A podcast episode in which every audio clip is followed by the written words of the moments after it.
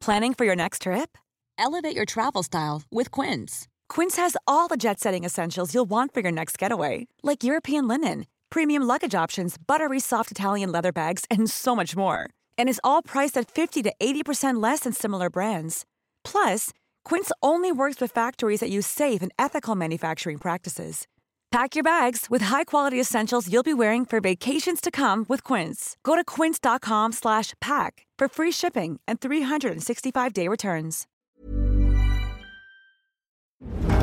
Wisst ihr noch, wann ihr euer Abi gemacht habt? Meine heutige Gästin weiß es ganz genau, denn sie ist zur letzten Abi-Prüfung nicht erschienen. Sie weiß, wie man Dächer deckt, denn ihr Vater hat einen Dachdeckerbetrieb. Mein Buch heißt Dachdecker wollte ich eh nicht werden. Uns verbindet unter anderem auch, dass Luisa Dellert, meine heutige Aufzuggästin, Influencerin ist. Inzwischen klärt sie vor allem über Nachhaltigkeit und Politik auf. Angefangen hat sie aber mit Fitness-Influencing. Warum sie das nicht mehr macht und wie sie mit Shitstorms im Alltag umgeht, erzählt sie mir im heutigen Aufzug-Talk. Tür auf für Luisa Dellert.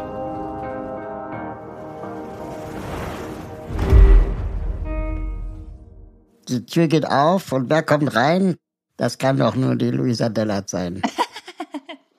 Hallöchen. Hallo, schön, dass du da bist. Ich freue mich mega. Wir haben uns ja tatsächlich, glaube ich, noch gar nicht live kennengelernt und deswegen umso schöner, dass es mal digital wenigstens klappt. Genau, und dann auch noch im Aufzug begegnen. Ja. Das ist ja äh, etwas, äh, was man auch nicht alle Zeiten tut.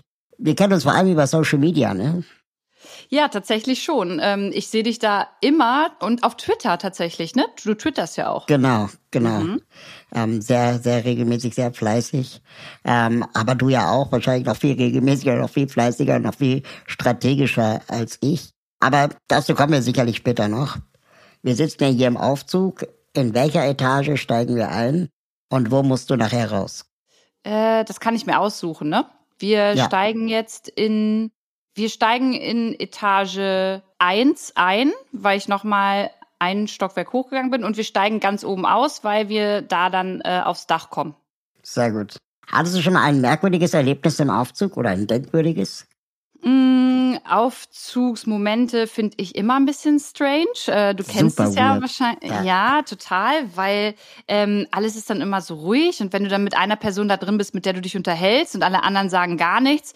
Ähm, es ist auch schon vorgekommen, dass jemand gefurzt hat und ich das dann äh, halt mitbekommen habe. Äh, also sowas ist alles schon vorgekommen, ja.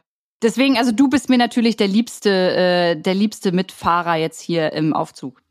Ich habe, danke, das freut mich sehr. Ich habe äh, über dich gelesen und da habe ich mich kurz gefragt, wie funktioniert das? Du hast nach deinem äh, mündlichen Abitur, nee, du bist zu deinem mündlichen Abitur nicht erschienen und hast es trotzdem geschafft. Waren die Noten so gut, dass es egal war oder ähm, hattest du nach Nachtermin? Mhm, äh, schön, dass du das hier aufgreifst. Äh, ich habe mein Abitur-Durchschnittsabschluss ist 3,4. Das heißt, ich habe es wirklich gerade so ge äh, geschafft. Äh, Und Tröste dich, meiner ist 2,9. ja. Äh, Und ich sag mal so, aus uns ist trotzdem was geworden. Ähm, ja, ich hatte total Bammel damals vor meiner mündlichen Prüfung, weil ich äh, nicht gerne geredet habe. Und ähm, ich mir dachte, ach komm, auf der anderen Seite, ich meine, du willst eh eine Ausbildung machen und dein Abi brauchst du eh nicht. Und dann bin ich da nicht hingegangen. Und die anderen Noten waren dann aber so in Ordnung, dass tatsächlich meine LehrerInnen noch mit mir Erbarmen hatten und ich irgendwie doch auf dieser Abiturliste dann letztendlich stand. Und ähm, ein Bierchen mit meiner Biolehrerin dann auch am, äh, auf dem Abschlussball getrunken habe. Sehr cool. Das heißt, wir haben nicht nur ähnlich gute äh, Notenabschnitte am Ende der Schule, sondern ähm, äh, wie, wie kriege ich jetzt diese Kurve? Du hast nämlich deine Ausbildung angefangen in einem väterlichen Betrieb an Dachdecker und Photovoltaik. Und mein Buch heißt Dachdecker wollte ich eh nicht werden. Bist du Dachdeckerin geworden? Ähm, ich stand tatsächlich schon sehr oft mit auf Dächern. Ich habe sehr oft äh, mitgearbeitet, auch in den Ferien. Und ähm, nicht nur mein Vater, sondern auch meine Oma hat einen Dachdeckerbetrieb. Deswegen, ich komme wirklich aus einer reinen Dachdecker-Family. Und da brauche ich auch nicht gendern, weil tatsächlich hatten wir bisher auch noch keine Dachdeckerin. Und ähm, ist es so richtig, wie man das aus dem Kinderbuch kennt, mit auf Walz gehen und so weiter? Also ich würde ich würd mal sagen, das wird vielleicht auch immer so ein bisschen romantischer dargestellt, als es ist, ja.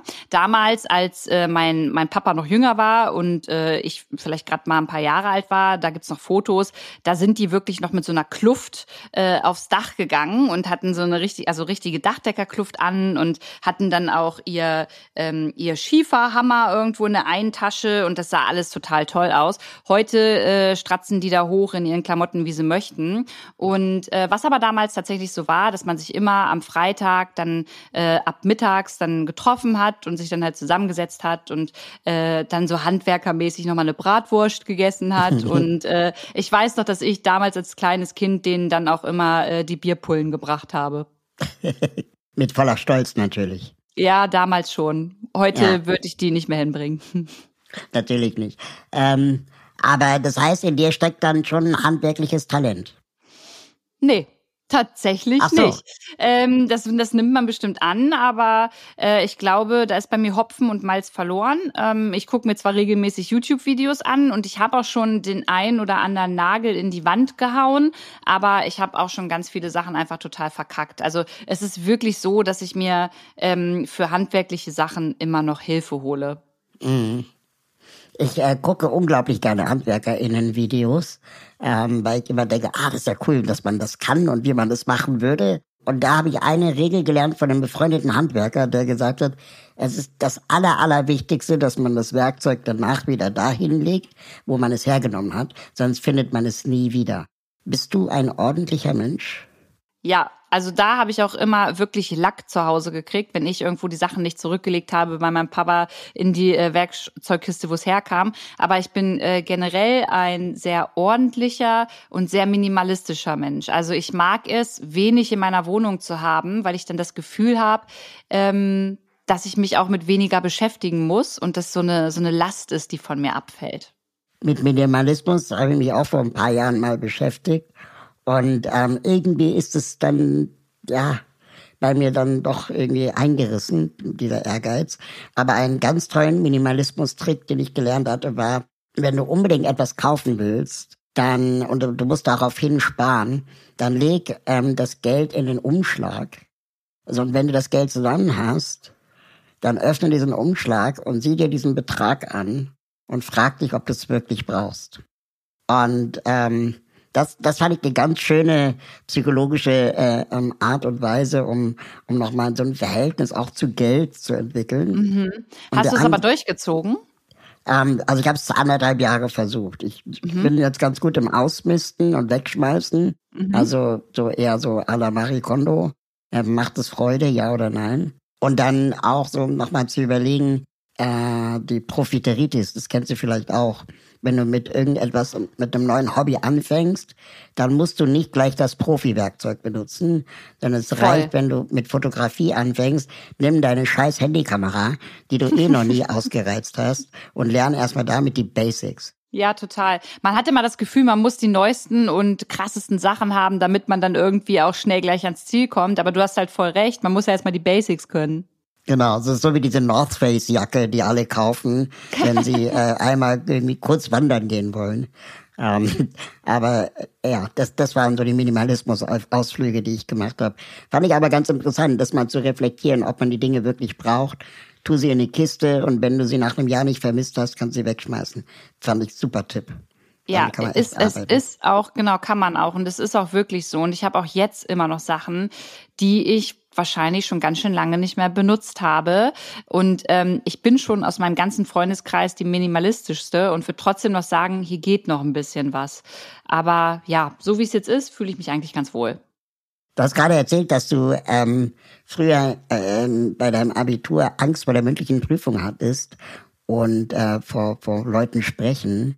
Das ist ja schon ein harter Entwicklungsschritt, den du jetzt machst, dass du seit zehn Jahren Influencerin geworden bist und dich letztendlich auf Social Media ein Virtuos in allen Kanälen bewegst. War das für dich so eine Art äh, Challenge? Ja, äh, war es auf jeden Fall. Und ich wollte das ja, also ich will nur ganz kurz mal erwähnen, ich wollte erst nie, also ich wollte nie Influencerin werden, ja. Ich habe äh, bei meinem Papa gearbeitet und äh, habe mit dem die Photovoltaikanlagen irgendwie aufs Dach gebaut und habe das geschmissen und nebenbei dann irgendwie Sport gemacht. Und damals war das dann einfach so, ich wollte abnehmen, habe mich auf dieser Plattform angemeldet und dachte, ja, jetzt zeige ich meinen Freundinnen mal, dass ich richtig abnehmen kann und hole mir ein bisschen Motivation. Und aus irgendeinem Grund war ich damals einfach zur richtigen Zeit am richtigen Ort und dann hat sich das ja so entwickelt. Ich wusste nicht mal, was ein Blogger ist damals. Mhm. Und ähm, ich weiß noch, dass die ersten Male, die ich vor der Kamera stehen musste und was erzählen musste, ey, ich habe geschwitzt ohne Ende, ja, nach drei Sätzen, die habe ich irgendwie äh, so verkackt, dass ich da irgendwie dann eine Stunde dafür gebraucht habe, das richtig auszusprechen. Also das hat super lange gedauert und ist auch, glaube ich, ganz normal. Und heute ist es für mich das einfachste der Welt, würde ich sagen, wenn es Themen sind, über die ich Bescheid weiß und mich da auch sicher fühle. Hast du noch deine allerersten Posts? Nee, die, ich hatte mal irgendwann so ein Rappel, dass ich wirklich alles äh, tatsächlich fast gelöscht habe. Ähm, ich habe aber auf YouTube, glaube ich, noch so ein paar Videos aus den Anfangszeiten, die ich aber, ich weiß nicht, findest du es, ich finde es mega cringe, ähm, mich vor zehn Jahren zu sehen und mir Super. zuzuhören. Ich Super ertrage es nicht. Ich finde es, äh, mach, machst du, kannst du gut und gerne von dir alte Videos angucken? Auf keinen Fall. Und ich kann auch Gegenwart kann ich nicht. Und ähm, was ich auch richtig schlimm finde, es gibt Videos von mir, wo ich 14 oder 15 bin. Und ich bin so ein arrogantes Arschloch als Kind. äh, als Teenager, wo ich dachte so, wer ist dieser Typ? Der muss da weg vom Fernsehen. Ähm, aber das war richtig gruselig. Ja, also ich, ich fühle es auf jeden Fall komplett. Deswegen ähm, werde ich auch unseren Podcast, wenn wir hier äh, unser Gespräch in unserem Aufzug beendet haben, wahrscheinlich nicht nochmal anhören, weil ich höre mir nicht mal eine, ich höre mir nicht mal eine WhatsApp-Nachricht von mir nochmal an. Geht nicht. WhatsApp-Nachrichten zu verschicken, das ist auch so anstrengend. Es, also dann ruf mich an aber WhatsApp, Sprachnachrichten, ich finde, das ist, äh, für mich ist das übergriffig. Äh, sendest du lieber oder, oder schreibst du lieber? Mm, also äh, meine Freundinnen wissen, dass sie mir tatsächlich Sprachnachrichten schicken sollen, weil ich habe halt wenig Zeit am Tag, auch zu mhm. telefonieren. Mhm. Und ähm, äh, zum Glück kann man die ja jetzt auch schon irgendwie schneller abspielen. Das heißt, ja. ich nehme mir dann irgendwie beim Laufen äh, oder wenn ich auf dem Klo bin Zeit, um mir das dann anzuhören. Also das finde, aber wo ich es ein bisschen übergriffig finde ähm, und auch verstehe, dass andere das nicht cool finden, wenn ich das gemacht habe, ist auf Instagram. Ich finde auf Instagram, mhm. was heißt übergriffig ist vielleicht auch das falsche Wort. Ähm, ich finde es ein bisschen schade oder anmaßend zu glauben, dass wenn man mir irgendwie fünf Minuten Sprachnachrichten da schickt, dass ich die dann auch wirklich immer alle sofort abhören kann. Dafür fehlt genau, mir einfach die Kapazität. Ich, ja. Dafür fehlt mir voll die Kapazität und das mache ich nicht, weil es mich nicht interessiert, sondern bei Instagram ist es eher so, okay, dann kann ich einmal kurz durchleuchten, was steht in der Nachricht, braucht jemand Hilfe, hat jemand ein Anliegen oder möchte einfach nur sagen, dass ich scheiße bin. Ähm, dementsprechend kann ich das dann irgendwie aussortieren. Aber bei einer Sprachnachricht ist es halt nicht so. Bald soll es ja die Funktion geben, dass das transkribiert wird automatisch. Darauf freue ich mich, auf die Funktion. Voll sehr gut und sehr wichtig und ähm, hätte ja schon viel, viel länger auch letztendlich da sein sollen. Ich weiß gar nicht, wie es ist. Es bei, bei Videos ist es ja schon so auf Instagram, dass du äh, da inzwischen ja den automatischen Untertitel auch eingeben kannst. Genau. Aber in, in der Real-Funktion ist es da, da auch. Da glaube ich noch nicht, nein. Da ist es nämlich auch noch nicht, nee. genau das äh, wäre halt auch schön, wenn sowas einfach schneller geht oder halt dementsprechend direkt mitgedacht wird, mhm. wenn es ein neues Tool gibt. Man sich die Frage stellt, können das jetzt auch alle benutzen? Ja. Aber ich finde das halt so krass, ne? Man entwickelt dann auch so ein, so ein Spezialwissen. Äh, ich meine, wenn ich meiner Oma erzähle, dass es bei Instagram in der Real-Funktion keine Untertitel-Buttons gibt, ähm, dann zeigt die mir auch einen Vogel also man eignet sich auch so ein Spezialwissen an, wo ich nicht sicher bin, ob man in zwei Jahren das noch braucht. Das wäre es wäre ja schön, wenn man das nicht mehr braucht, oder? Also das wäre schön, das weil stimmt, dann würde ja. es ja bedeuten, dass es automatisch funktionieren würde. Und ich glaube, du und ich, wenn ich das jetzt mal so behaupten darf, ähm, folgen ja vielleicht schon derselben Gruppe Menschen auf Instagram. Das heißt, wir haben ja da so unsere Themen und bestimmt auch so einige Aktivistinnen. Und ähm, nur durch diese Menschen habe ich zum Teil überhaupt äh, für mich so verinnerlichen können, dass ich immer noch mal hinterfrage: Ist das gerade barrierefrei? Äh, mhm. Kann das vielleicht eine Person gerade äh, dementsprechend nicht konsumieren? Also die Fragen stelle ich mir. Das habe ich damals nie gemacht. Ja, also man lernt dazu. Ich auch bis heute. Das ist nie fertig, glaube ich. Ich finde es auch manchmal ein bisschen ähm, herausfordernd, weil das ja dann doch am Ende, zumindest bei mir, eine One-Man-Show ist äh, und ich wenig Unterstützung ähm, habe. Also inzwischen schon ein bisschen, aber nicht so viel wie vielleicht äh, InfluencerInnen deiner Größe. Ohne jetzt zu sehr ins Detail zu gehen, wie organisierst du das? Machst du das alles selbst oder hast du eine Redaktionsplanung, mhm. Sitzung, Team? Also für meinen Podcast habe ich Hilfe, für alles, was ich auf Instagram sonst mache, ähm, an Videos. Heute war ich zum Beispiel unterwegs, habe Videos gedreht, habe Interviews geführt. Ähm, das mache ich alleine, beziehungsweise habe ich jetzt inzwischen immer mal Hilfe ähm, dass mir der Louis einfach hilft, ähm, um zu filmen. Aber alles, was das Schneiden angeht, Untertitel, äh, Captions und, und, und, Nachrichten beantworten, Community Management, das mache ich alles alleine. Boah, das ist aber auch ein Fulltime-Job. Ist richtig und ähm, das tut mir auch mental gar nicht mehr so gut, weil du kannst mhm. dir vorstellen, je größer man wird und je öfter man auch in der in der Öffentlichkeit steht, desto mehr gemeine Nachrichten kommen auch zum Teil rein und ähm, ich habe einfach für mich festgestellt, das letzte halbe Jahr, dass das mental ziemlich beschissen reinkickt, äh, wenn man selber immer lesen muss, ähm, ja, wie scheiße man doch ist.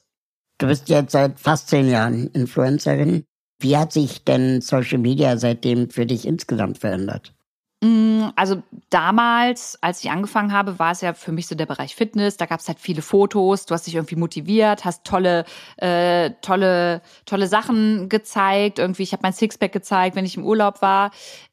Die letzten Jahre ist ist Instagram beziehungsweise generell Social Media viel äh, politischer geworden, viel mhm. gesellschaftskritischer. Das finde ich auf der einen Seite gut und auf der anderen Seite finde ich, merkt man aber auch besonders seit Corona, ähm, wie viel Frust da abgeladen wird. Dass man, es, man schafft es einfach nicht mehr, dass die Leute noch miteinander reden. Jeder ist sein eigener Pressesprecher äh, und jede Person ähm, weiß am besten, wie jetzt was zu deuten ist. Und das ist echt schwierig, weil ich finde, dass oft Gespräche nicht mehr stattfinden.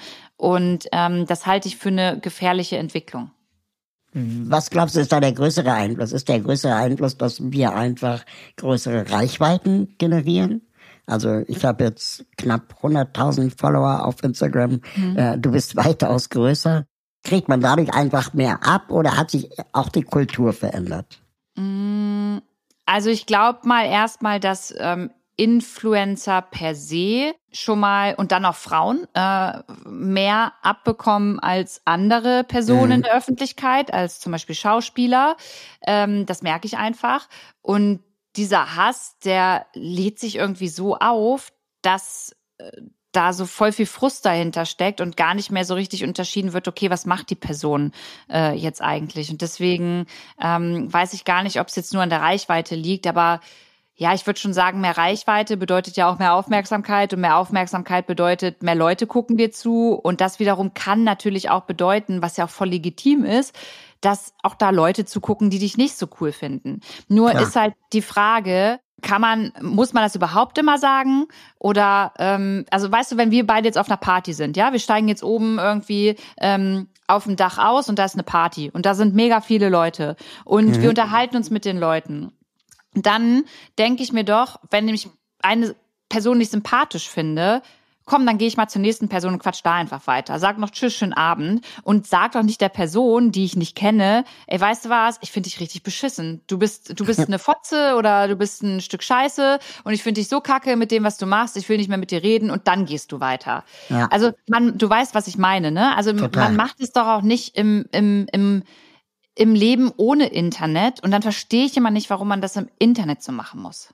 Ist das das Anstrengendste in deiner Arbeit? Ähm, geht so und da würde ich gerne mal auch wissen, wie es bei dir so ist und wie es dir damit geht.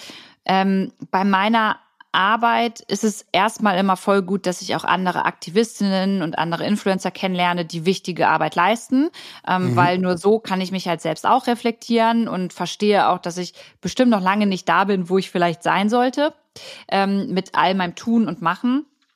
Aber mir geht es tierisch auf die Nerven, dass in der, ähm, in der, wie soll ich sagen, eher linkeren Bubble ständig Leute outgecallt werden, wenn sie probieren, was richtig zu machen, aber mhm. es nicht 100 Prozent richtig machen. Und das ist, das ist, das macht, für mich ist das super ermüdend, weil ich mir denke, Leute, redet doch mit mir. Euer Ansatz mu muss es doch sein, dass wir miteinander sprechen und nicht, dass wir jetzt hier diese Aufmerksamkeitsökonomie durchgehen und ihr Leute in die Story verlinkt, damit ihr da einmal eure äh, euren Frust und eure Hassrede ablassen könnt und dann aber eure Leute noch auf die Seite der Person gehen, die da outgecallt wurde. Also weißt du, wo ich drauf hinaus will? Ich, das ist das, ähm, was ich anstrengend finde und schade finde, weil ich glaube, dass ähm, viele Themen in der linken Bubble besprochen werden müssen und richtig sind. Aber wie sie das tun, ähm, kann ich aus einer Perspektive verstehen, weil sie einfach auch langsam genervt davon sind, dass sich vielleicht nicht so viel so schnell ändert. Auf der anderen Seite denke ich, Leute, ihr werdet nie mein Vater äh, oder keine Ahnung äh, Rainer von nebenan vom Dorf damit erreichen, ähm, wenn ihr die Art und Weise angeht, um Dinge verändern zu wollen. Ja, ich beobachte das auch mit großer Sorge und bekomme das auch ab, wenn, wenn wir ehrlich sind. Du bekommst es auch ab. Das, das, ja, das klar. also man ist ja nie, man ist ja nie vogue genug. Das geht, geht immer nach oben. Und ich glaube, also ich schaue mir das schon an und habe mir auf jeden Fall abgewöhnt, darauf zu reagieren im Sinne von, ähm, du hast mich missverstanden oder so.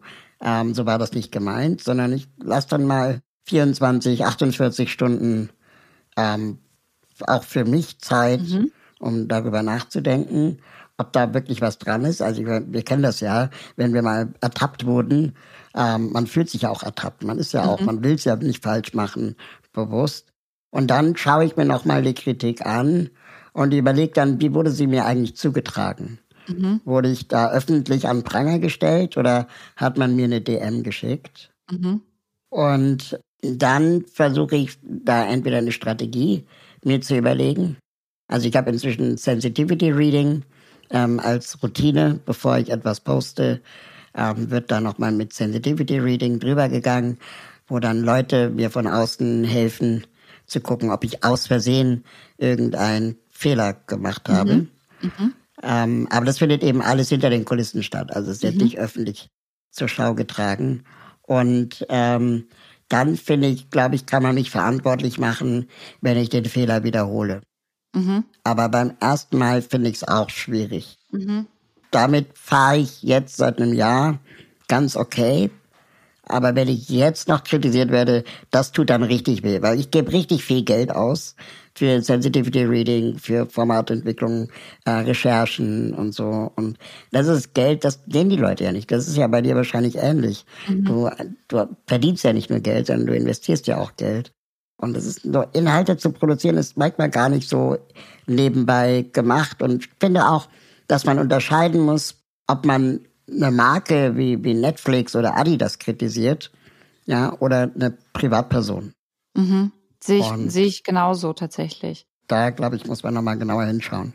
Darf ich dich mal fragen, wie, ja. wie es dir aber dann geht? Also du wirst jetzt, beschissen. wenn du öff, also hinter den Kulissen, was heißt denn beschissen? Also ist es dann wirklich so, dass das voll dein Alltag dann auch beeinträchtigt? Ja, voll. Also es ist auch so, dass ich dann mir erstmal dann bei, bei, bei Freunden, bei Leuten, denen ich vertraue, ähm, nochmal eine Zweit- und Drittmeinung einhole. Es geht super viel Zeit drauf, ähm, das zu besprechen und zu diskutieren. Und ich habe dann natürlich, je nachdem, ob ich die Kritik berechtigt oder unberechtigt finde, entweder Wut oder ich bin einfach traurig, weil ich einen Fehler gemacht habe. Mhm. Und äh, weiß dann nicht genau, wie ich mich entschuldigen kann, weil auch das Entschuldigen ist oft nie Entschuldigung genug. Mhm. Also ich finde es zum Beispiel problematisch, wenn Leute mir vorschreiben, wie ich mich zu entschuldigen habe. Mhm. Das, das fühlt sich manchmal nicht gut an. Also am besten Also da gibt es also Unterschiede. Ja, genau. voll. Aber da gibt's ja, was ich gelernt habe und was ich auch einsehe, ist zum Beispiel, es gibt ja die, Untersch äh, die, die, die, die Unterscheidung zwischen, ähm, es tut mir leid, wenn ich dich verletzt habe und es tut mir leid, dass ich dich verletzt genau, habe. Und ich genau. hab, und das wusste ich zum Beispiel damals, dass, dass, dass ich hatte das nicht auf dem Schirm. Ich war da einfach nicht sensibel genug. Und dann habe ich mhm. mich mal für etwas entschuldigt und habe geschrieben, ey, Leute, wenn ich damit jemand verletzt habe, dann tut mir das wirklich leid. Das wollte ich nicht. Mhm. Und das meinte ich aus dem Herzen so, ja. Und ähm, dann habe ich dafür aber auch wieder einen auf den Deckel gekriegt, weil ich geschrieben habe, wenn. Und da meinten die Leute, alter Luisa, es ist, geht hier nicht darum, wenn du jemanden verletzt hast, sondern du hast jemanden verletzt. Genau. Du musst halt schreiben, dass du jemanden verletzt hast. Und das habe ich dann auch gelernt, aber mir wurde das so respektlos irgendwie zugetragen, dass ich mir denke, Mann, sag, sag's mir doch normal und dann danke ich dir auch dafür, dass du mir das sagst und ich verspreche, ich gebe mein Bestes, das in Zukunft anders zu machen, aber lass doch mal auf Augenhöhe miteinander reden. Genau, und ich glaube, das ist jetzt eine, eine, Theorie, die ich schon öfter gelesen habe, und ich bin noch nicht ganz sicher, ob ich dem zustimme oder nicht. Diese Kritik an Leuten, die eigentlich aus der eigenen Reihe kommen, die ist natürlich leichter zum Erfolg zu führen. Also, dass du dich entschuldigst, dass du was dazu machst, dass du was postest. Und ähm, dieses Erfolgsgefühl, dass der, die Person, die dich kritisiert hat, das Erfolgsgefühl hat, dass du reagierst. Dieses Erfolgsgefühl gibt es nicht mehr, wenn du einen Nazi kritisierst. Mhm. Der Nazi, der wird nur zurückschlagen. Mhm. Ja, und ähm, das heißt, es geht, das ist jedenfalls die Theorie, um das Gefühl des Erfolgs und das Gefühl der Selbstwirksamkeit der Person, die dich kritisiert, genauso oder ähnlich stark wie ähm, dass es wirklich um die Sache geht. Und das fand ich eine interessante Theorie, die äh, über die ich immer noch nachdenke. Was nicht mhm. heißt, dass Leute, die einen kritisieren, immer Unrecht haben, sondern es einfach nur heißt, dass das auch was mit denen macht, wenn sie die Belohnung bekommen, dass du dich entschuldigst. Eine mhm. millionenschwere Influencerin. Hm. Ja, stimmt schon. Es ist ja auch, also ich weiß nicht, wie es dir geht, aber ähm, mich zu entschuldigen für Fehler, das ist für mich total in Ordnung und wichtig. Ich konnte das früher nicht. Früher konnte ich überhaupt nicht gut mit Kritik umgehen und äh, konnte mich auch nicht gut entschuldigen. Und das habe ich tatsächlich über die letzten Jahre, die ich hier auch auf Instagram auch tolle Gespräche führen durfte und konstruktive Gespräche. Ähm, das habe ich gelernt. Aber früher konnte ich das überhaupt nicht. Ja, ich glaube, wir lernen alle dazu immer.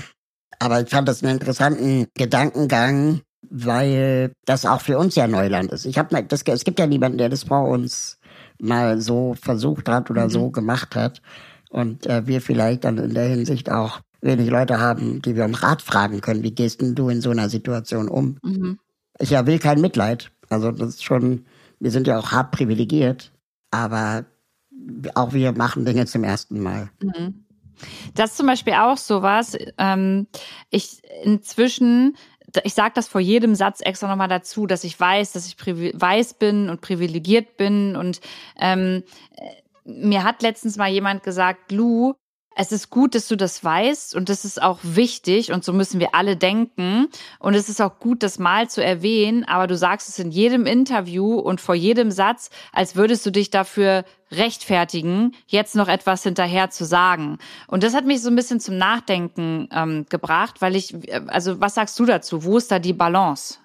Wahrscheinlich hängt das auch so ein bisschen vom Gesprächspartner ab mhm. oder der, der, der Gesprächssituation. Ich glaube, wenn also man sieht ja, dass du weiß bist und man sieht, weiß, dass du eine Influencerin bist. Aber du bist halt trotzdem eine Frau und wirst vielleicht in der Gesellschaft anders diskriminiert als weiße Männer, die Influencer mhm. sind. Sodass das sicherlich nicht jedes Mal erwähnt werden muss. Das mache ich ja auch nicht. Aber ich äh, versuche schon, das immer dann in Kontext zu erwähnen, wenn ich entweder anfange, meine eigene Diskriminierungsblase zu verlassen. Mhm. Ja, also wenn ich nicht nur über Behinderung spreche, mhm. sondern dann vielleicht über People of Color oder so, dass ich dann vorweg schicke, aber eigentlich sollte ich darüber nicht sprechen, mhm. sondern es sind vielleicht andere Menschen, die das besser können. Und mir ist auch klar, dass ich als Mann, selbst mit Behinderung, gesellschaftlich mehr Privilegien habe als als Frau mit Behinderung. Wie ist es denn in eurer aktivistischen, ähm, oder ich sag mal jetzt, in, also in der in der ähm, Bubble, wenn es um das Thema Inklusion oder auch Behinderung geht, äh, da seid ihr auch ihr, damit meine ich auch andere Aktivistinnen, sehr präsent und das ist ja auch gut. Aber seid ihr euch sozusagen da auch immer bei eurem Thema und Aktivismus einig oder gibt es da dann auch Unterschiede? Also da gibt es natürlich auch Unterschiede. Aber es gibt jetzt relativ wenig ähm, hundertprozentige Meinungsverschiedenheiten, sondern da wird's dann, geht's dann oft so um die Frage, darfst du als behinderter Mensch eigentlich sagen, dass du leidest? Ähm, oder könnte das andere vielleicht so empfinden, dass du letztendlich die ganze Arbeit, die sie leisten, die sagen, es geht hier nicht um Leid, äh, wieder mit dem Hintern einreißt. Aber es gibt ja Menschen mit Behinderungen, die leiden mhm. zum Beispiel. Das kann man ja nicht ganz wegmachen. Dann die Frage, bist du behindert oder wirst du behindert? Gibt es ja auch so Debatten drum. Ähm, es ist sicherlich beides. Es gibt Menschen, die aber auch ähm, ihre Behinderung als Problem sehen und nicht mhm. unbedingt die Barrieren. Und das immer zu ignorieren, finde ich auch gefährlich.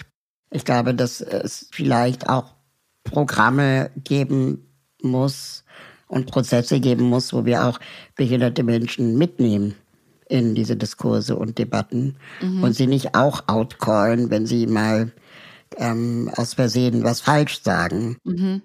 Genau, da, da wünsche ich mir auch ein bisschen mehr Achtsamkeit und äh, weniger, also zumindest nicht öffentlich an Pranger stellen. Es gibt ja auch Influencer mit Behinderung, die dafür auch viel Kritik ernten. Wo ich denke so, ja, er hätte es eigentlich auch wissen können. ähm, oder sie. Hm, tut es jetzt aber zum wiederholten Male falsch machen. Und ich würde ihn trotzdem nicht öffentlich an Pranger stellen. Hm. Aber weißt du, was mich da interessiert? Ab inwiefern, ich meine, du hast ja gesagt, die einen ähm, fühlen sich ähm, oder sagen, sie werden behindert, die einen sagen, sie, sie sind behindert. Ähm, wie definiert man denn da jetzt den Konsens? Also ich kann ja niemanden seine Gefühle oder seine Art und Weise, wie er sich artikuliert und selbst beschreibt, beschreibt ähm, absprechen. Also wo ist denn da dann der Konsens, was gesagt werden darf und was nicht? Genau, ich glaube, der Konsens ist, dass wir es nicht wissen, wenn wir ähm, in, nicht im Kopf, Körper oder Kopf des anderen stecken und dann wahrscheinlich fragt, wie erlebst du das für dich? Ähm, anstatt jetzt zu sagen, ja, aber man darf ja nicht äh, äh, behindert sein, mhm. sondern behindert werden sagen. Und also ich bin manchmal auch ganz schön am Rudern, gebe ich zu, ja. Aber ich glaube so dieses, meine Welt ist meine Welt, deine Welt ist deine Welt. Ich mhm. kann nicht urteilen, ähm, äh, wie du fühlst aber wir können darüber reden, ob es nicht auch so sein könnte. Hm. Ich finde es halt ein bisschen schwierig. Als nicht betroffene Person möchte ich ja auch irgendwie Unterstützerin sein mhm. ähm, und alles richtig machen und niemand vor die Füße treten. Und denke mir dann aber gleichzeitig, wenn manchmal ähm, in einem Aktivismus-Teil sich die Leute untereinander nicht einig sind, die von etwas betroffen sind, wie kann ich denn darüber reden, ohne überhaupt jemanden auf die Füße zu treten? Das, das funktioniert ja, ja letztendlich gar nicht. Total. Das, ich glaube, wir sind mittendrin. Wir sind mittendrin in dieser Klärung dieser Konflikte. Aber ich meine, Männer können ja auch über Frauen reden. Vielleicht haben wir es gesellschaftlich gelernt. Aber auch nicht jedermann kann über Frauen reden. Mhm. Also zum Beispiel Mario Barth. Also das ist dann schon auch äh, ähm, wahrscheinlich wird immer ein Konflikt bleiben. Aber ich finde, und da muss ich auch zugeben, habe ich eine Menge gelernt aus der Black Lives Matter Bewegung zum mhm. Beispiel, mhm. relativ spät auch, wenn wir ehrlich sind, was ich da gelernt habe, dass es auch nicht mehr die Aufgabe der Betroffenen ist, ständig zu erklären. Also es wurde schon super viel gesagt und ins Internet reingebrüllt und geschrieben. Ähm, man kann jetzt auch von den nicht behinderten Menschen, genauso wie von Männern oder Weißen, verlangen, dass sie sich im Vorfeld informieren und dass man, keine Ahnung, bei Germany's Next Topmodel einfach die Frauen, die dort mitmachen, nicht Mädchen nennen sollte. Hm. Das ist einfach nicht okay. Hm. Ja. Und ähm, äh, ich habe den Eindruck, das sagen sie jetzt auch weniger. Aber nur mal, um so ein Beispiel zu nennen. Ja, ja, es ist äh, spannend. Also wenn du sagst, wir sind da gerade mittendrin, das fühle ich halt auch total. Es wäre halt schön, wenn man irgendwann halt mittendrin dann auch diesen Konsens findet und ähm, es halt einfach aufhört, sich dann immer wieder gegenseitig an den Pranger zu stellen. Mhm. Wenn du jetzt ähm, mit, mit Fitness angefangen hast äh, auf Social Media, ähm, wie leicht oder wie schwer war das denn, das Thema zu wechseln? Ähm, das war erstmal gar nicht schwer, weil Thema wechseln heißt einfach, also was viele immer so ein bisschen denken ist, okay, Lu hat jetzt da ein Thema im Internet, also stecken wir sie auch mal in die Schublade. Aber im Grunde wollte ich von Anfang an immer nur Lou sein. Und das bin ich auch zu 100 Prozent geblieben. Das heißt, als ich aufgehört habe, viel Fitness zu machen, hatte das halt einen Grund. Das war meine Herz-OP damals. Und ich konnte mhm. dann einfach nicht mehr Sport weitermachen. Und ähm, ich habe ja mein Leben einfach oder teile ja mein Leben irgendwo im Internet. Und habe dann halt die Leute auf dem Weg mitgenommen, zu akzeptieren, dass ich eben nicht mehr jeden Tag dreimal Sport machen kann und dass ich auch ohne Sixpack total in Ordnung bin. Und das war dann so diese Übergangsphase. Und irgendwann kam halt das Thema Nachhaltigkeit im Urlaub bei mir äh, privat dazu. Da gab es noch keine Greta, also doch, da gab es sie schon, aber da war Greta Thunberg noch nicht irgendwie äh, aktiv, da war Fridays for Future noch nicht aktiv. Und das habe ich dann natürlich auch auf Instagram gezeigt, weil ich es in meinem Privatleben gemacht habe. Mhm. Und deswegen ähm, ja, finde ich es voll schwierig zu sagen, ich stehe halt für ein Thema oder so, weil es ist immer Lou und Lou interessiert sich halt für viele Sachen und die möchte ich halt gerne im Internet einfach besprechen mit den Leuten.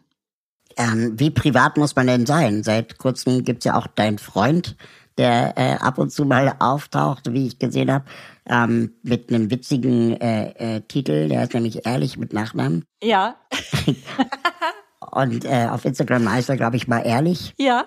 Und das, das fand ich einen witzigen Wortwitz. Aber wie ähm, ist, ist, würdest du sagen, er ist jetzt auch Influencer oder teilt ihr, also wie privat ist gut und wie unprivat soll das sein? Also, äh, der Markus macht sich schon manchmal darüber lustig, wenn er auch was postet und dann so sein, sein möchte gern Influencer-Gehabe da, äh, da raushängen lässt. Ähm, und er hat mich ja auch so kennengelernt. Und also ich würde mal so sagen, ich hatte damals äh, lange einen Freund, der auch dann angefangen hat, Influencer zu werden, ähm, auch ein Fitness-Influencer. Und ähm, wir haben damals nur noch für das Außenwirken gelebt zusammen. Also weißt du, was ich meine? Wir waren dann Total. irgendwie, wir sind ins Bett gegangen und haben für Instagram uns nochmal einen Kuss gegeben. Wir waren am, äh, am Spazierengehen und haben den Sonnenuntergang angeguckt. Den haben wir nicht genossen, sondern für Instagram nochmal ein Pärchenbild gemacht. Und wenn das nicht geklappt hat, dann haben wir es noch zehnmal wiederholt.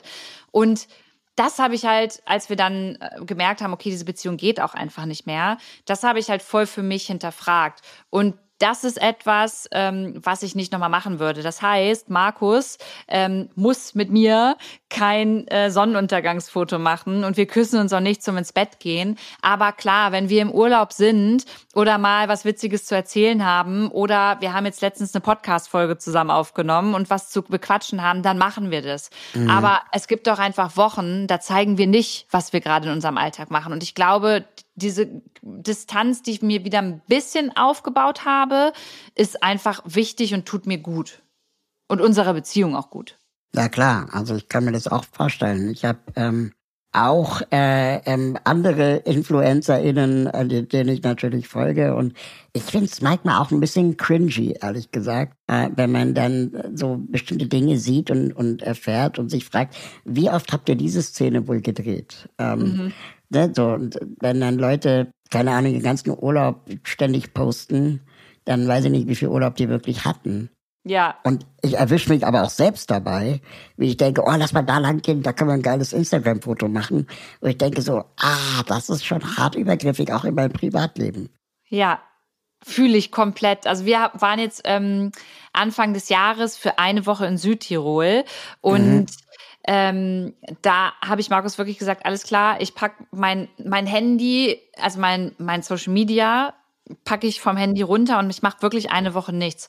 Und natürlich haben wir trotzdem mal ein Foto zusammen gemacht, aber das ist nicht sofort auf Instagram gelandet, sondern wir haben es in dem Moment gemacht, weil wir eine Erinnerung haben wollten. Und nach dieser Woche habe ich entschieden, okay, zeige ich noch mal was und wenn, was zeige ich? Und ich glaube, man sollte jetzt nicht irgendwie kritisieren, dass Leute im, im, im Urlaub Fotos machen oder das auch posten wollen. Ich glaube einfach der eigene Konsum damit und wie man damit umgeht, nämlich, dass ich nicht irgendwie, wenn ich gerade Skifahren bin ähm, oder oder im Schnee einen Schneemann oder eine Schneefrau baue, dann sage Leute, hier, guck mal, der Schneemann, richtig cool, wir machen den gerade, sondern ey, da macht man halt mal ein Foto und dann kann man das irgendwann eine Woche später auch nochmal zeigen. So, dass diese Momente, die man hat, nicht so zerstört werden von, ich muss es noch posten und ein Hashtag da irgendwie drunter knallen. Also Hashtags stressen mich auch so krass.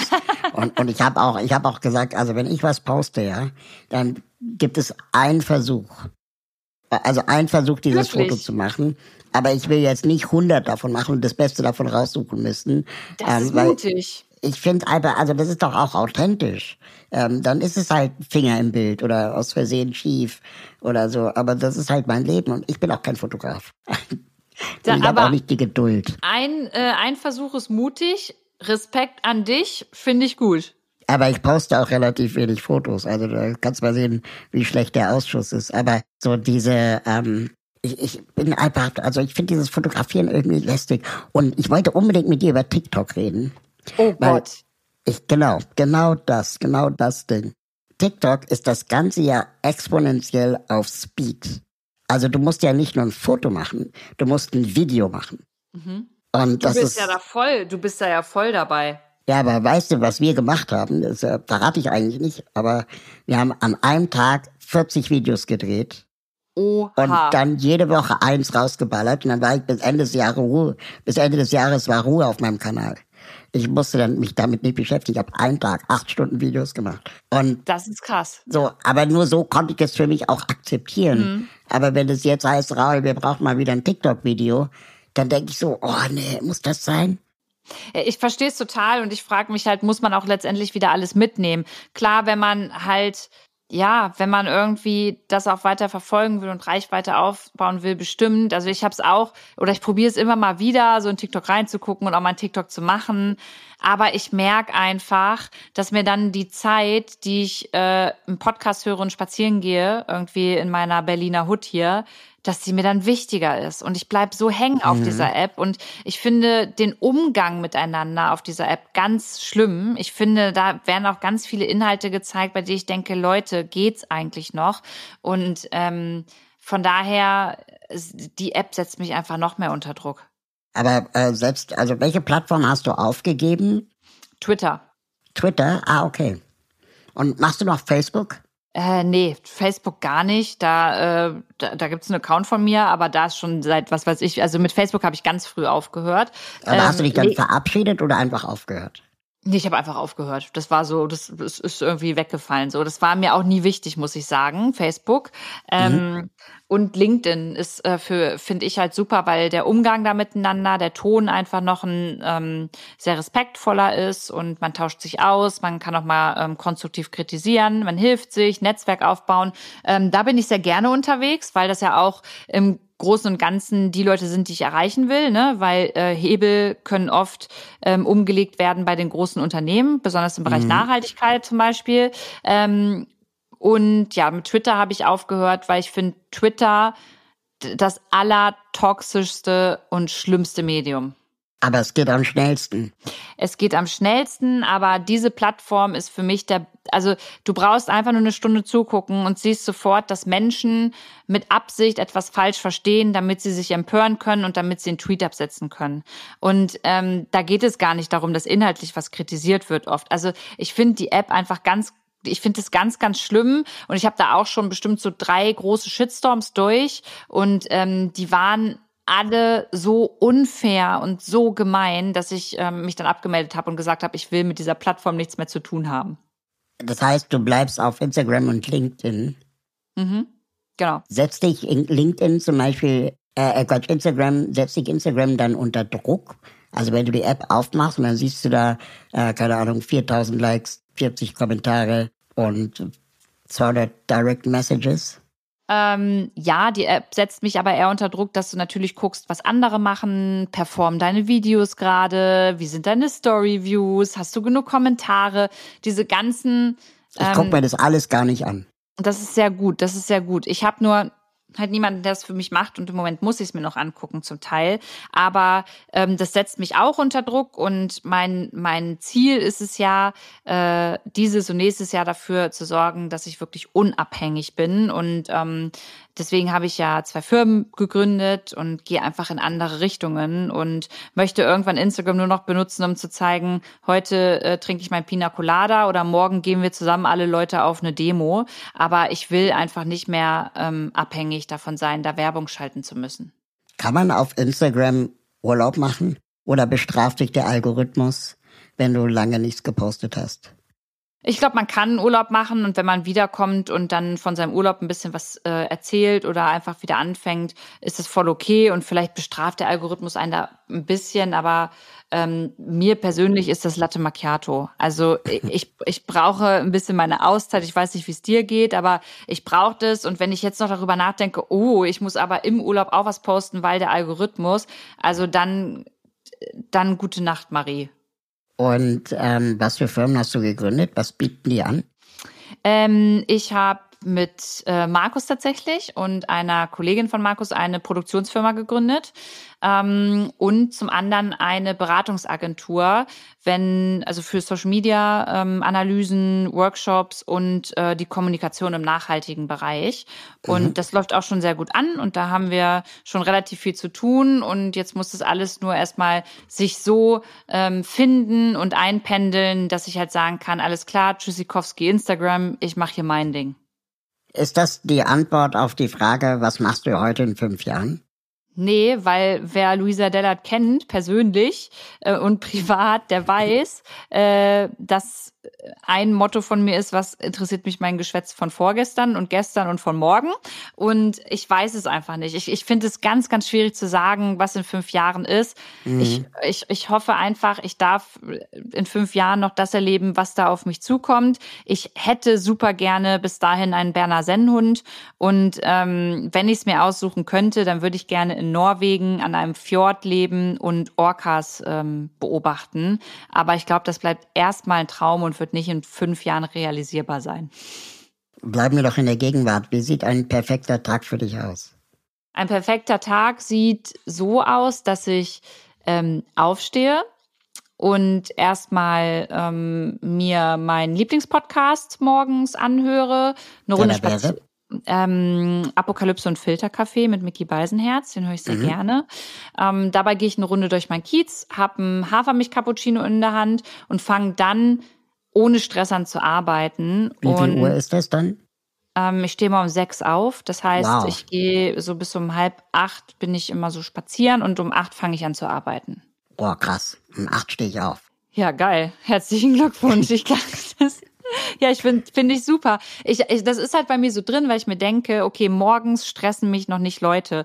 Wenn ich jetzt mein Handy aufmache, ähm, sind da wirklich bestimmt 52 WhatsApp-Chats offen. So, dann irgendwie noch Mails und ich kriege das alles nicht so geregelt und ich brauche morgens diese Zeit, in der ich das Gefühl habe, niemand will was von mir und ich kann jetzt einfach mal kurz erstmal für mich die Zeit nutzen. Aber bist du normalerweise eine Langschläferin? Äh, nee, war ich noch nie so, aber mit dem Alter muss ich dir ehrlicherweise sagen, dass es mir schwerer fällt, früher aufzustehen. Also ich merke schon am Wochenende, äh, wenn ich nicht aufstehen muss, dass ich dann auch mal tatsächlich bis um neun oder halb zehn schlafe. Okay, das heißt, du bist dann um acht Uhr wieder am Rechner und wie geht's mhm. dann weiter? Äh, ganz, ganz unspektakulär. Viele Termine, E-Mails, Koordination, Recherchen, Podcastaufnahme, Interviews, also all, all dem Bums, den man so irgendwie dann macht. Und ähm, wenn der Tag ganz perfekt zu Ende geht, dann treffe ich mich dann mit Freundinnen oder mit Markus. Und wenn wir bei Markus sind, dann machen wir die geilste vegane Bolognese der Welt. Nice. Mein Lieblingsessen. Ja, wirklich. ja. Ey, Voll. Hiermit bist du herzlich eingeladen, dass wir für dich einmal die geilste vegane Bolognese der Welt kochen. Und wir machen das ohne Social Media. Ja, bitte. Sehr gut. Ähm, wann ist denn Feierabend bei dir? Ähm, ja, schwierig. Äh, also ich habe mir vorgenommen dieses Jahr, dass Feierabend bei mir so 17 Uhr ist. Aber mhm. auch das ist jetzt die letzten Tage hat das schon wieder gar nicht geklappt. Heute ist Feierabend um 21 Uhr. Und du verbringst dann letztendlich die ganze Zeit am Rechner. Ja, nicht nur. Also ne? so ist also es bei mir. Äh, ich stehe um 8 auf so? und bin um 18 Uhr mit meinem Laptop fertig, ja. Das heißt, du bist, du bist wirklich den, den ganzen Tag, na gut, okay, du kannst ja auch die Interviews und alles über, über den Rechner machen, richtig? Genau, ich habe relativ wenig Videoproduktion, mhm. genau. Mhm.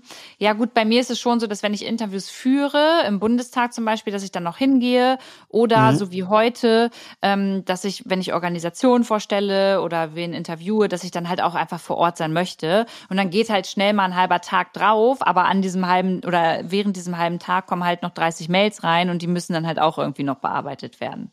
Na klar. Gibt es Tage, an denen du keine Social Media App aufmachst? Mm, nee, ja, das letzte Mal war tatsächlich die Woche, als äh, wir da in Südtirol waren. Ansonsten ähm, gibt es keinen Tag, an dem ich nicht eine App aufmache. Hast du einen appfreien Tag? Also einen Social Media nee, Tag? Nicht. Überhaupt nicht. Aber ich habe jetzt ähm, meinen Kolleginnen äh, beziehungsweise auch meinen Tag so strukturiert, dass ich ab 14 Uhr ähm, keine Termine mehr mache. Mhm. sondern das ist dann meine E-Mail-Zeit. Und ich habe letztendlich meinen Tag in drei Einheiten geteilt. Also einmal die Private Time, die Ich-Zeit, dann die Meet Time, also die Zeit für Meetings, die geht bis 14 Uhr. Und ab 14 Uhr mache ich bis 18 Uhr meine Mails. Und ähm, seitdem habe ich das Gefühl, habe ich jetzt einigermaßen im Griff. Ja, mega. Und ab 18 Uhr kannst du dann äh, machen, was du machen möchtest. Äh, also so zumindest die Idealversion. Also auch bei mir gibt es viele, viele Ausnahmen. Aber ähm, ich habe auf jeden Fall das Gefühl, weniger gestresst zu sein. Fühle ich sofort und äh, muss ich tatsächlich auch bei mir probieren. V vielleicht musst du mich mal coachen.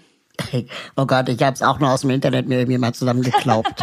äh, da gibt es schon bessere Coaches. Ähm, welche Aspekte de, der Social Media Arbeit des InfluencerInnenlebens ähm, machen dir Mut? Ähm, welche Erfolgserlebnisse konntest du beobachten? Erfolgserlebnisse bei mir oder meinst du im Generellen? Generell vielleicht auch. Ähm, also generell finde ich es schön zu sehen, dass Menschen mit Reichweite in ähm, Situationen, in denen andere Menschen Hilfe brauchen, ähm, immer mehr verstehen, dass sie diese Reichweite auch abgeben. Auf der anderen Seite möchte ich gerne aber auch sagen, dass dass trotzdem noch jede Person für sich entscheiden darf. Und wenn man zu einem Thema dann irgendwie seine Reichweite ähm, nutzt, um worauf aufmerksam zu machen, heißt das nicht, dass man nächsten Tag natürlich für jede Person in diesem Land irgendwie äh, jede Organisation und jeden Spendenlink posten kann. Ähm, das ist immer voll schwierig, da die Waage zu halten. Aber generell mhm. finde ich es schön, dass äh, viel mehr ähm, ja, Menschen mit Reichweite inzwischen ähm, einfach helfen. Das finde ich ist eine schöne Entwicklung. Eine nicht so schöne Entwicklung, die haben wir auch schon kurz angerissen, ist das Thema Hass im Netz, wo wir wahrscheinlich beide ähm, schon auch Erfahrung mitgemacht haben. Und im Fall von Renate Künast, das haben wir alle mitbekommen, gab es dann sogar auch ähm, erfolgsversprechende Urteile. Ich frage mich manchmal, bringen solche Urteile etwas? Was, was sagst du? Mm, ich glaube, also dadurch, dass es ja ähm, so ein Urteil dann gibt, steht es ja in der Presse, wird besprochen, ähm, gelangt wieder an andere Menschen, einmal an betroffene Menschen, die sich denken, hey, da passiert was, also werde ich das nächste Mal auch das Ganze anzeigen oder zur Polizei gehen. Und ich glaube auch, dass es vielleicht ein kleiner Warnschuss für einige ist, die denken, sie sind die Rambos des Internets und dürfen da machen, was sie möchten. Und ähm, von daher ist es vielleicht ein bisschen mehr denk oder denkt man, man ist mehr, das ist mehr symbolisch, ähm, aber ich glaube, das kann wirklich da helfen, ähm, dass Leute einmal Mut fassen, was zu ändern und die anderen aber denken, okay, scheiße, vielleicht passe ich doch mal dreimal mehr auf, was ich im Internet sage. Wer hat denn deiner Meinung nach den größeren Hebel? Das Rechtssystem, die Plattformen oder dann doch die NutzerInnen? Ich glaube, es gibt nur den einen Hebel, den wir alle gemeinsam umlegen können. Mhm. Und äh, wer da aber gerade noch ähm, viel zu wenig äh, dran, dran zieht, sind meiner Meinung nach die Plattformen. Ähm, also ich, ich wünsche mir da einfach noch mehr Sicherheit und noch mehr Support, äh, zum Beispiel von Instagram ähm, und auch auf TikTok. Also die müssen einfach verstehen, dass diese digitale Gewalt einfach zunimmt, dass die mhm. äh, auch ein mentaler Abfuck für die Menschen ist und ähm, dass man da einfach noch mehr Support braucht. Und ich hoffe, da kommt einfach noch mehr. Ich habe mich sehr viel mit dem Thema auseinandergesetzt. Ähm, ich bin ja auch äh, unter anderem Mitideengeber von der Plattform Hate Aid mhm. und habe viel auch mit den Leuten von Hass melden und so mich ausgetauscht. Und ich finde diese Entwicklung unglaublich spannend und ich frage mich bis heute, warum Plattformen eigentlich es nicht erlauben, die Kommentarfunktion nach zwei Stunden einfach zu schließen. Weil ich mache die Beobachtung, wenn ich was poste, dann ist die Debatte eigentlich nach zwei Stunden auch durch. Mhm. Dann ist nach zwei Stunden jede Information auch geteilt worden. Mhm. Es ist unwahrscheinlich, dass 48 Stunden später noch irgendjemand eine neue Erkenntnis einbringt. Und ähm, ich fände es, glaube ich, mega erleichternd, wenn man einfach sagen könnte, okay, hier könnt ihr zwei Stunden kommentieren. Ich habe jetzt zwei Stunden Zeit, um das zu monitoren. Aber rückblickend Posts von, von einer Woche äh, äh, zu checken, ist einfach auch, je größer der Account wird, unmöglich. Voll, hast du total recht. Also ich kann mir vorstellen, ich meine, es gibt natürlich auch Leute, die irgendwie drei Tage mal nicht im Internet stattfinden und dann natürlich aber gucken wollen, was du so machst und geschrieben hast und dann natürlich noch gerne ihre Meinung sagen wollen. Ähm, ich glaube, da, also das wäre so ein Ding, da würde ich sagen, hey, dann müssen aber wir halt dann können. Sie mir eine Direct Message schicken da drauf oder so. Ja, ja, hast, ja, hast du recht. Aber gut, da gibt's zumindest mal die Möglichkeit, dass du halt generell die Kommentarfunktion einfach ausstellst und dann ähm, einfach äh, benutzerdefiniert schaust, für welchen Beitrag das nicht gilt. Genau, aber es gibt entweder nur an oder aus, aber nicht so Ja, eine zeitliche Begrenzung. Und ich glaube, Hass im Netz verbreitet sich dadurch so gut, weil wir überall die Möglichkeit geben, was zu sagen.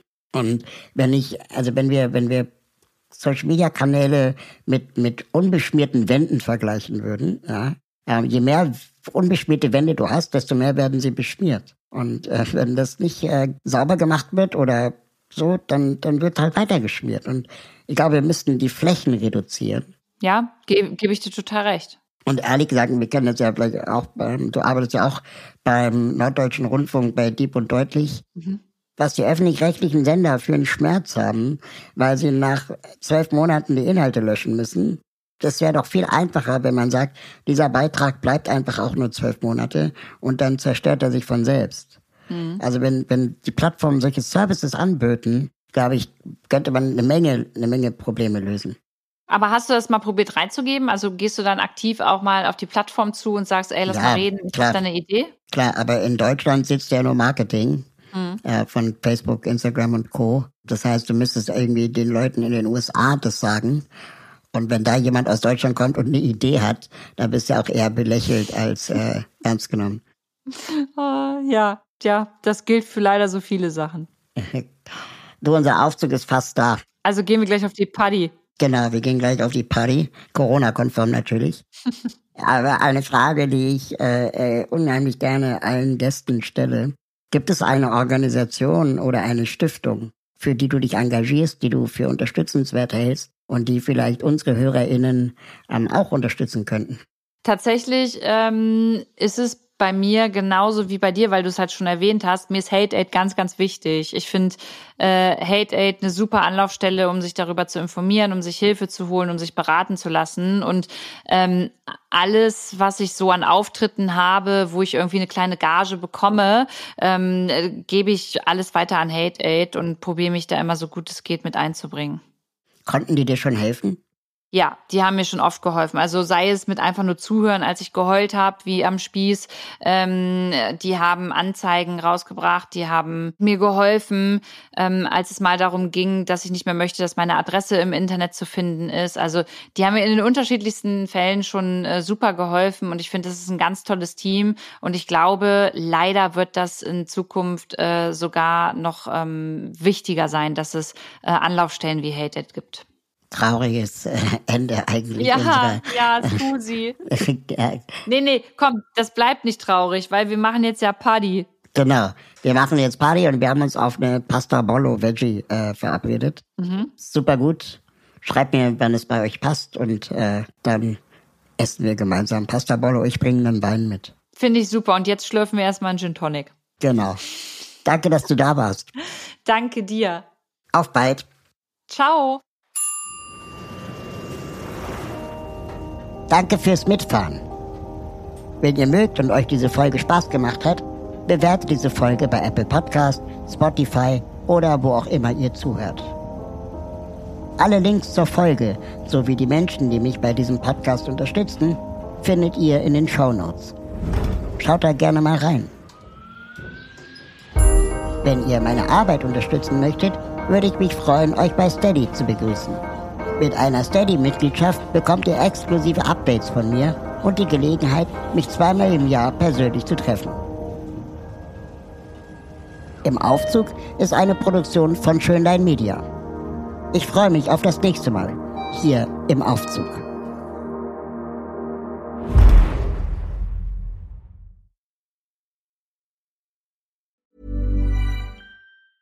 Even when we're on a budget, we still deserve nice things.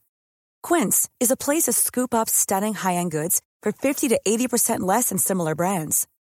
They have buttery soft cashmere sweaters starting at $50, luxurious Italian leather bags, and so much more. Plus, Quince only works with factories that use safe, ethical, and responsible manufacturing. Get the high-end goods you'll love without the high price tag with Quince. Go to quince.com/style for free shipping and 365-day returns.